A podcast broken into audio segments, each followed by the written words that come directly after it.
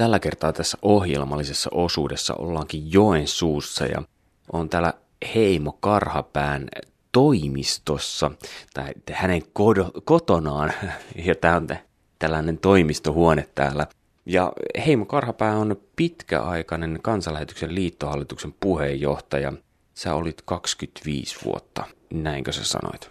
Joo, kyllä. Vuoden 2009 loppuun ja 25 vuotta ja tulin liittohallituksen jäseneksi 1975 jo niin aikaisen ja sitten olin varapuheenjohtajana ennen kuin sitten tuli puheenjohtajan isot saappaat.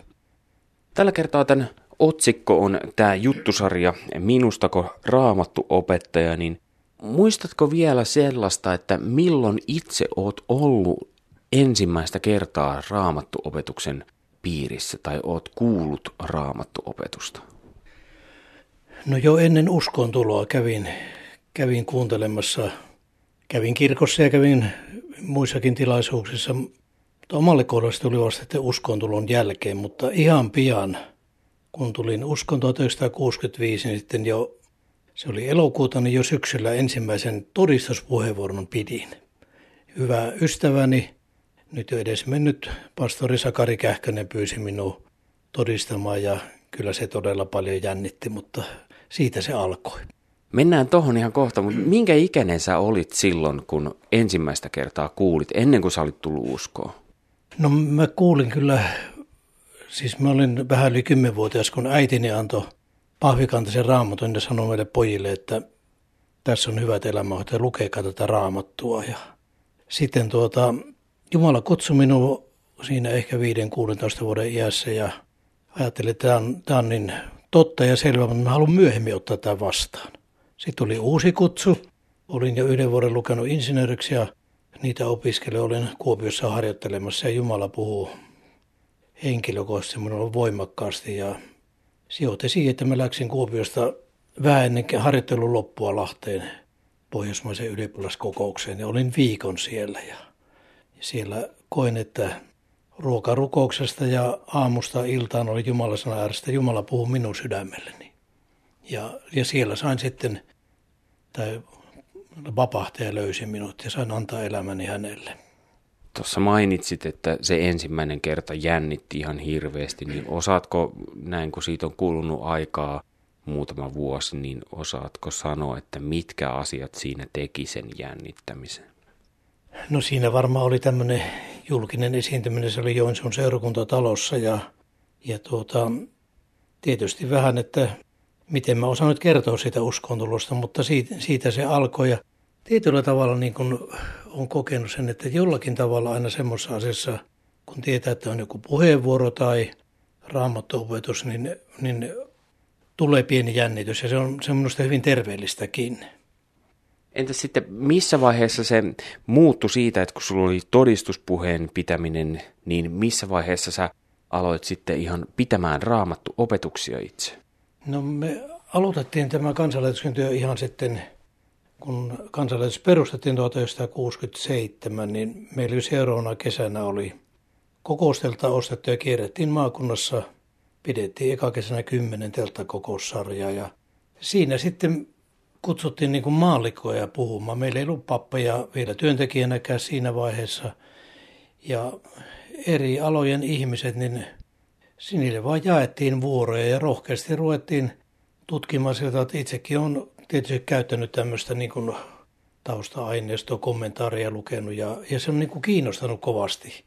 Että mä haluan niin itse päästä sisälle ja jos on joku raamattu tunti vaikka valmisteltava, niin siitä saa monta seurapuhetta ikään kuin sitten kylkiäisinä, kun sitä asiaa vähän tarkemmin niin kuin syventyy. Että mä en ole mitään koulutusta siihen saanut, mutta minua on aina kiinnostanut tämä asia. Ja sitten tämä kansalaisuusliike on antanut tilaisuuksia piireissä, että olen pitänyt raamattutunteja, saarnoja ja, ja silloin nuorena niin puhuttiin sitten seuroissakin, kun pidettiin nuorten seuroja ja muuta, että sillä tavalla se on edennyt.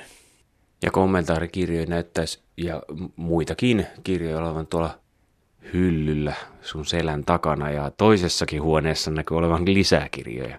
Joo, mä oon halunnut tuota, on sitä ikäluokkaa, niin ennen digiaikaa, niin sitten kirjat oli tärkeitä ja halusin ostaa luotettavia kirjoja. Tähän uskontuloon liittyy sellainen merkittävä, merkittävä asia, että mun luokkatoverini Lyseosta oli samassa kokousarjassa ja mä olin ottanut lopputilin rakennustyömaalta ja mulla oli sitten taskussa sopivasti rahaa.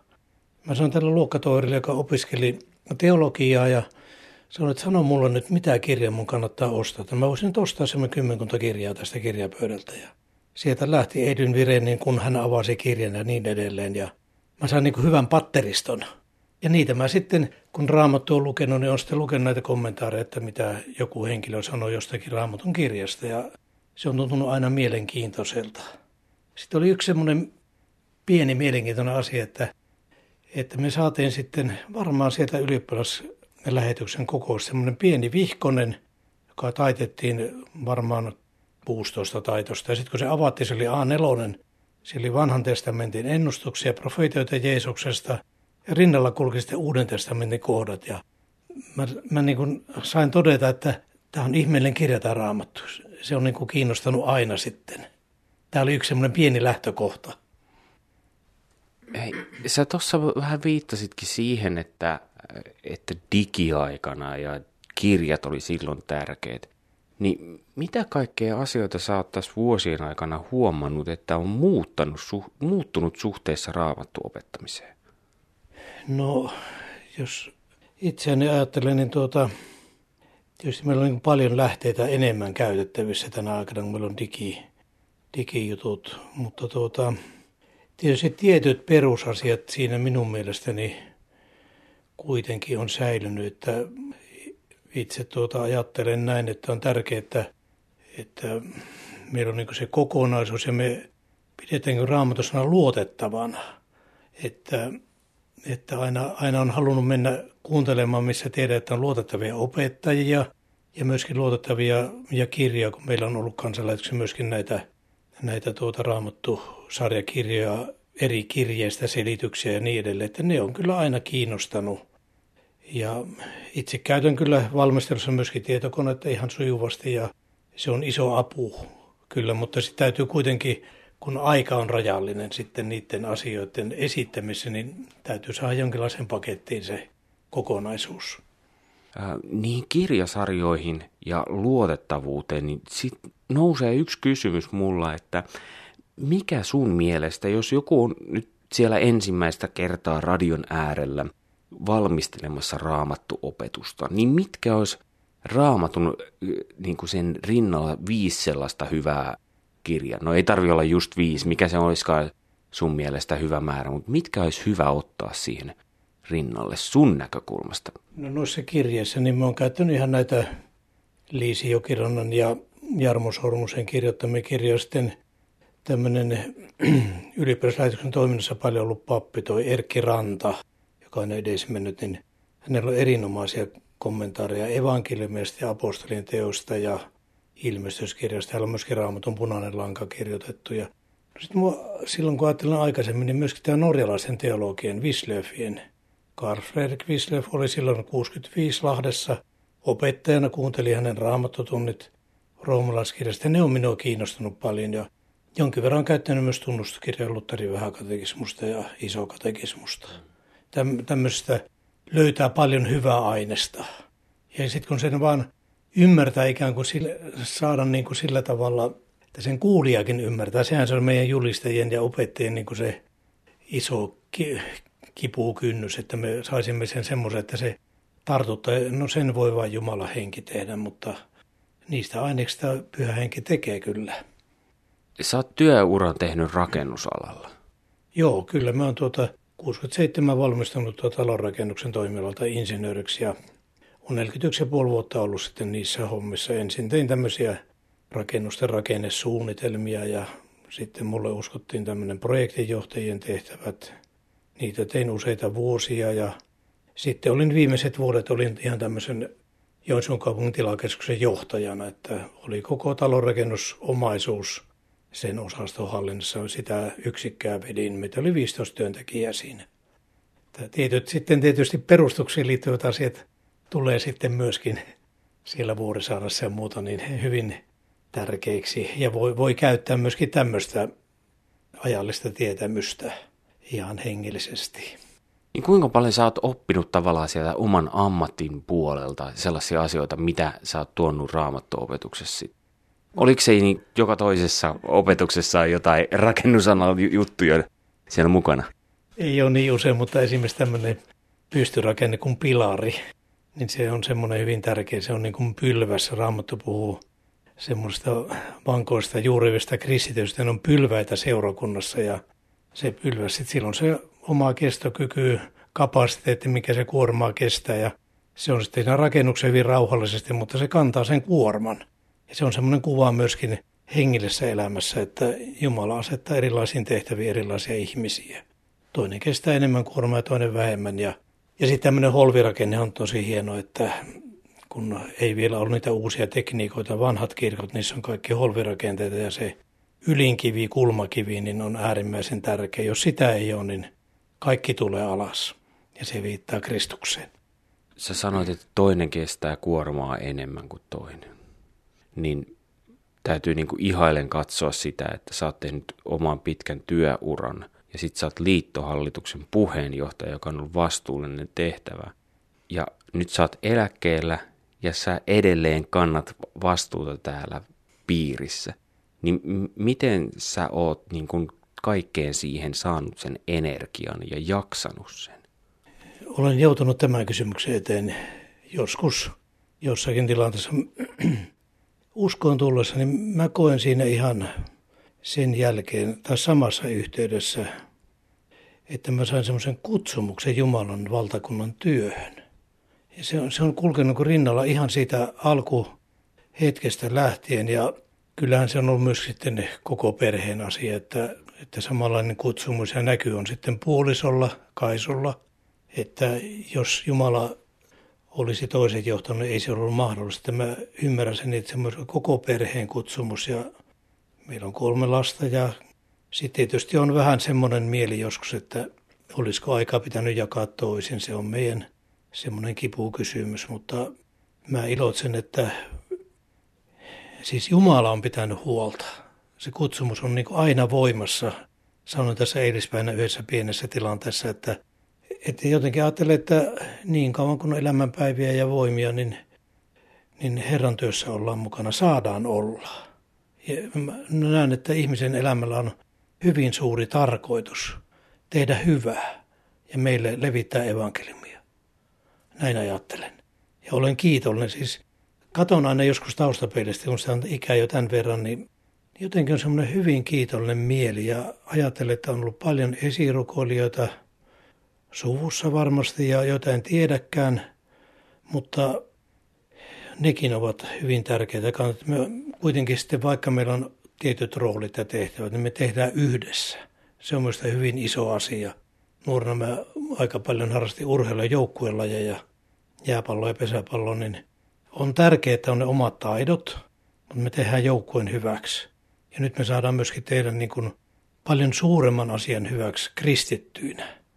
Että me, me, meillä on joku niin suuri tehtävä, että me ei pystytä sitä aina niin kuin edes panemaan niin kuin ja kirjoihin.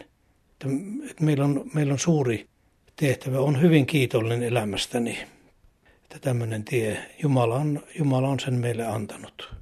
Ja se on ollut koko perheen juttu. Hei, yksi tehtävä, minkä varmaan pystyisi laittaa kansiin ja kirjoihin, ja nyt se laitetaan kansiin ja kirjoihin tässä ohjelmassa. Niin me ollaan nyt tässä sun toimistohuoneessa, ja jos sä olisit saanut tehtäväksi annon, että sun pitää tehdä raamattu opetus apostolien teosta, mitä sä teet tässä huoneessa, vai lähdetkö tästä huoneesta ensiksi pois? No mä tuota, ajattelisin näin, että kun tietää, että joku opetus on edestä jostain kirjasta, että mä koittaisin löytää semmoisen hiljaisen hetken, että mä saisin joitakin perustavia ajatuksia kokoon. Jotakin, ehkä sitten tulee ne opetukset vähän tarkemminkin määritelty, mutta, mutta se, sitä on niin kuin entistä enemmän ajatellut, että olisi, olisi semmoista hiljaisuutta Jumalan kanssa ja voisin kun jättää ne kommentaaritkin syrjään, että ihan, ihan niin kuin katsoo vaan vaikka olisi raamatuissa mitä allekirjoituksia, alleviivauksia, niin voisi tuota, lukea semmoista olla hiljaisuudessa – jos mutta oli esimerkiksi joku saarnajuttu, sen tietää yleensä hyvin aikaisin, niin sitä niin kuin se ei tule kerralla valmiiksi. Sitä, sitä niin kuin lähdetään etsimään sitä punaista lankaa jokaisessa opetuksessa ja tätä mä itse niin kuin olen niin painottanut viime aikoina itselleni enemmän. Ja sieltä se hiljaisuudesta löytyy sitten. Sitten tarvii kyllä tietysti lukea myöskin materiaalia. Eli tämä ensimmäinen vaihe on ihan sellaista, että sulle ei ole siinä tietokonetta eikä kynää ja paperia mukana. Joo, tällä tavalla mä yleensä aloitan.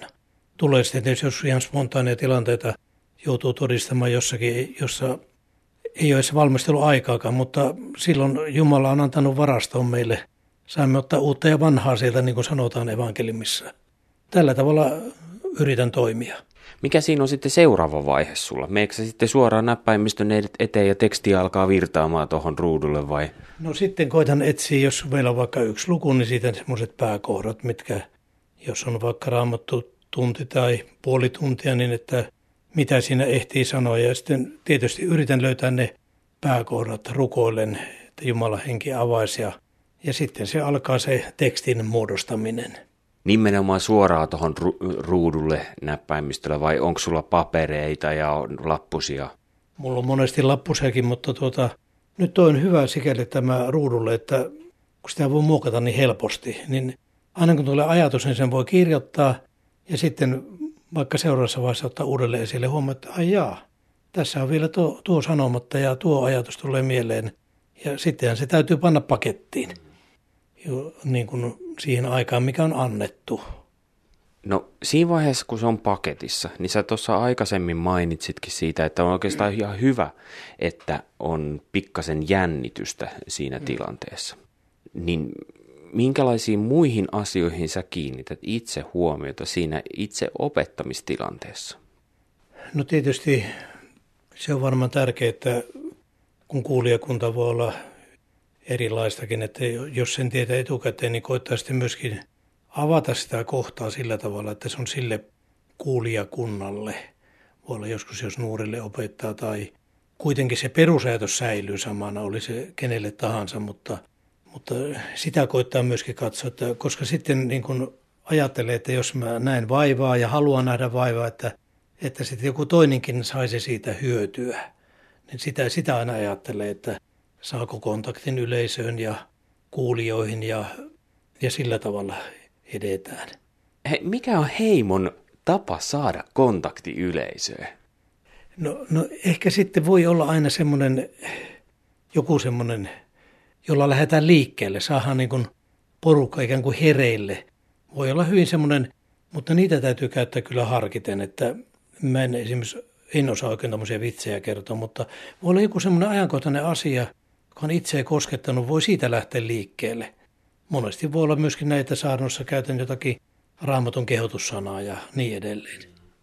Nyt jos siellä radion äärellä on joku, joka ei vielä ole koskaan pitänyt raamattuopetusta, mutta vähän olisi sellaista kutinaa, että voisi pitää joskus. Niin millä tavalla sä rohkaisisit siihen? No siihen, no voisi omasta kokemusta kertoa, että miten on saanut itse lähteä liikkeelle, että mä en ole käynyt siis mitään semmoista koulua tähän. Joskus mä ajattelin, että mä haluaisin lukea teologian maisteriksi, olin 40 insinööri, mutta sitten kuitenkin ne urat pysyy, mitkä mulle oli annettu, että, mutta rohkaisin, että että lähtee liikkeelle. Valmista ei tule niin kuin heti eikä oikeastaan koskaan, että me ollaan aina tietyllä tavalla keskeneräisiä, mutta se mikä, mikä on sydämellinen, sen voi jakaa. Rohkaisisin ihan kyllä, että Jumala antaa siihen tehtävään lahjat, mihin hän meitä kutsuu. Sä oot nähnyt elämässä aikana monta raamattuopetusta, niin huomaatko sä näissä nuoremmilla raamattuopettajilla tavassa opettaa jotain sellaisia juttuja, että sä koet itse ahaa-elämyksiä? Että aa, noinkin mä voisin tehdä. No kyllä, kuulijanakin meidän täytyy olla niin kuin avoin ja kyllä me iloitsen meidän liikkeen nuorista raamattuopettajista, että, että, että he löytävät niin kuin tavan ilmaista sen, Ehkä eri tavalla kuin me perinteisesti voimme aina ajatella, mutta olen kyllä hyvin iloinen. Voisin sanoa tästäkin viikonvaihteesta, mikä täällä Joonsa on, että selkeätä opetusta. Ja, ja se on tärkeä mun mielestä, että, että me aina niin löytäisimmekin sen tavan. Nyt kun näitä raamatun käännöksellä virsikirjan uudistuksia, niin sitten on aina semmoinen iso kysymys, että mennäänkö me oikeaan suuntaan, mutta on tärkeää, että pukin sukupolvi löytää sen tavan esittää sen evankeliumin ja raamatun opetuksen. Ja mä ajattelen näin, että itse nyt kun edustan tätä eläkeläiskaartia, niin, niin hyvin sopii tähän joukkoon, nuorten joukkoon. Iloitsen siitä. Kiitos oikein paljon Heimo tästä. Ja on mahdollista, että sun opetuksia tullaan kuulemaan myös radiossa, eikö niin? No kiitos tästä kutsusta. Toivotan, että se mahdollistuu. Kiitos. Kiitos.